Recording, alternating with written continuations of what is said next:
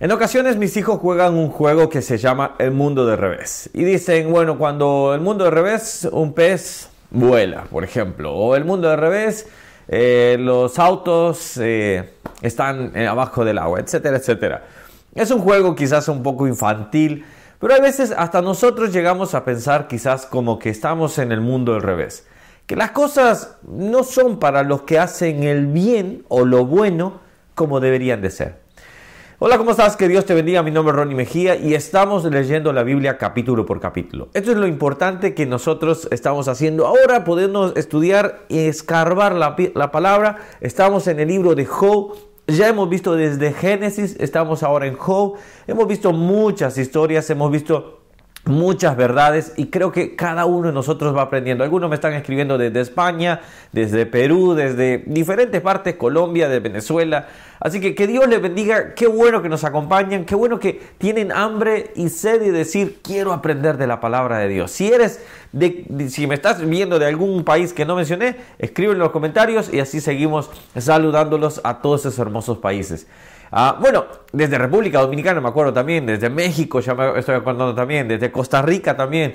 Bueno, vamos a seguir acá. Estamos en el capítulo 12. Este momento es un momento en donde Job ya responde. Job está diciendo, eh, ya, le responde a sus amigos, porque honestamente les está diciendo, ustedes me están eh, aniquilando, pero, pero no es así. Mira lo que dice. Dice, respondió entonces Job diciendo, versículo 2, ciertamente ustedes son el pueblo y con ustedes morirá la sabiduría. Algunos comentaristas llegan a decir esto es, ustedes se consideran como ese pueblo. Y el pueblo lo que normalmente quería, mostraba era la ignorancia a veces, muchas veces, en lo que en su propio pensamiento. Lo que hablábamos ayer, fiarse en su propio pensamiento, fiarse y decir, esto es así porque yo lo pienso de esta manera. Y no es tanto de esa manera. Dice, yo soy uno de quien ustedes, de que su amigo se mofa, que invoca a Dios y él le responde. Esto es importantísimo. Dice, yo soy uno de que su amigo se mofa. Ustedes vinieron a mofarse, no a, consolarme. Ustedes vinieron a darme palo, como se dice acá en Uruguay, y no a poder sostenerme y levantarme, sino más bien a hundirme. Pero Job les dice que invoca, yo soy uno que invoca a Dios y él le responde. Él en ese momento le está diciendo, no es que sea mejor que ustedes, pero también he estado en justicia, he buscado la justicia. Y conozco personas que han buscado la justicia, pero el bien no ha venido a sus vidas. Lo vivimos de cerca nosotros. Tenemos familiares con diferentes circunstancias muy adversas, pero que han servido, han estado mi querida suegra, por ejemplo, está, ha servido por muchos años, ha estado sirviendo como, como obrera, como pastora y, y ahora está postrada. Y uno puede decir, Dios, ¿cómo permites eso?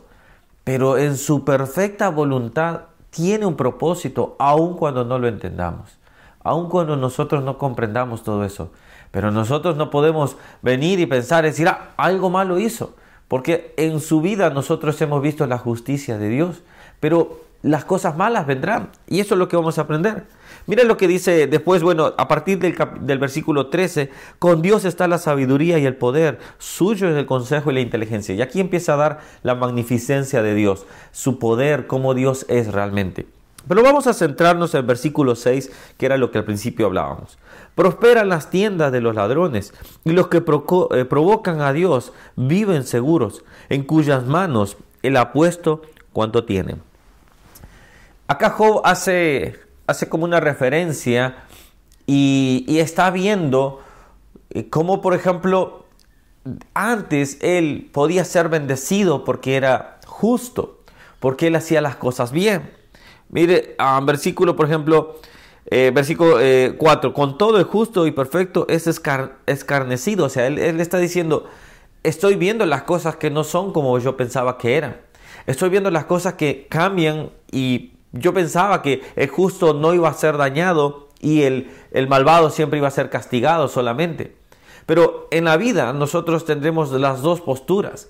Podemos ver y algunos pensar que estamos en el mundo de revés, que otros malos prosperan. Y sí, vemos eso, vemos gente que está en negocios turbios, en negocios malos, vemos que gente que está en cualquier otra cosa y sus vidas son aún mejores que, cualquiera de todo el, alrededor de nosotros. Y uno dice, ¿pero por qué? ¿Pero por qué Dios no hace justicia? Yo dos, dos principios que últimamente cada vez han ido tomando más fuerza en mi vida es, el primero de ellos es que esta no es mi casa, este no es mi hogar final. Mi hogar final es el cielo, mi hogar final es la patria celestial. Una vez yo iba manejando, y ya le he contado en mi iglesia, iba manejando y de repente yo estaba preocupado por, la cuota de mi casa, por cómo vamos a pagar, cómo vamos a hacer. Y ahí el Señor me decía, ¿E, ¿esta es tu casa? ¿Esta es tu morada? ¿E, ¿Esa es la morada final? ¿Eso es lo que te preocupa? Y yo me acordé y dije, no, es cierto, mi casa es en el cielo. Escuchaba una palabra que recordaba eso y me, me afirmaba eso. Mi casa es en el cielo. Y el segundo principio que he aprendido y estoy aprendiendo es que mi galardón, lo mejor de la vida, no es acá. Lo mejor de la vida va a ser en el cielo. Es estar con Cristo Jesús. Muchas veces nos afanamos, por eso la palabra dice, ¿de qué se afanan? ¿Por qué se, por qué se turba sus corazones? No digo que las preocupaciones no traerán sus problemas, no traerán preocupación, que tenemos nuestras obligaciones. No estoy diciendo ser irresponsable ante ellas. Lo importante es saber y decir hacia dónde estoy caminando, hacia dónde estoy marchando, hacia dónde me estoy dirigiendo. ¿Este es tu final? ¿Esta es tu, tu parada final? No. La parada final que nosotros tendremos es el cielo. Y también en su momento Dios hará justicia con aquel que es injusto, con aquel que hace cosas que no van conforme al propósito de Dios. Dios tendrá su justicia con esas personas. Dios hará con esas personas conforme a como Él lo considere y así será. Ahora, nosotros debemos preocuparnos. Yo debo de seguir a Cristo Jesús, no por mis circunstancias, no por lo que yo tengo, sino más bien por lo que yo un día recibiré de las manos de Él, que es el galardón. Bueno, dejamos acá, ponemos una pausa. Estamos Job capítulo 12, mañana Job capítulo 13. Siempre te invito, por favor, lee todo el capítulo, mira otro versículo que te pueda hablar, mira, subráyalo tú y haz tu propio devocional. Me interesa, más allá de que nos escuches y ojalá que nos sigas escuchando, pero me interesa que tú aprendas poder hacer un devocional, poder aprender a decir, Señor, ¿qué dice la Biblia?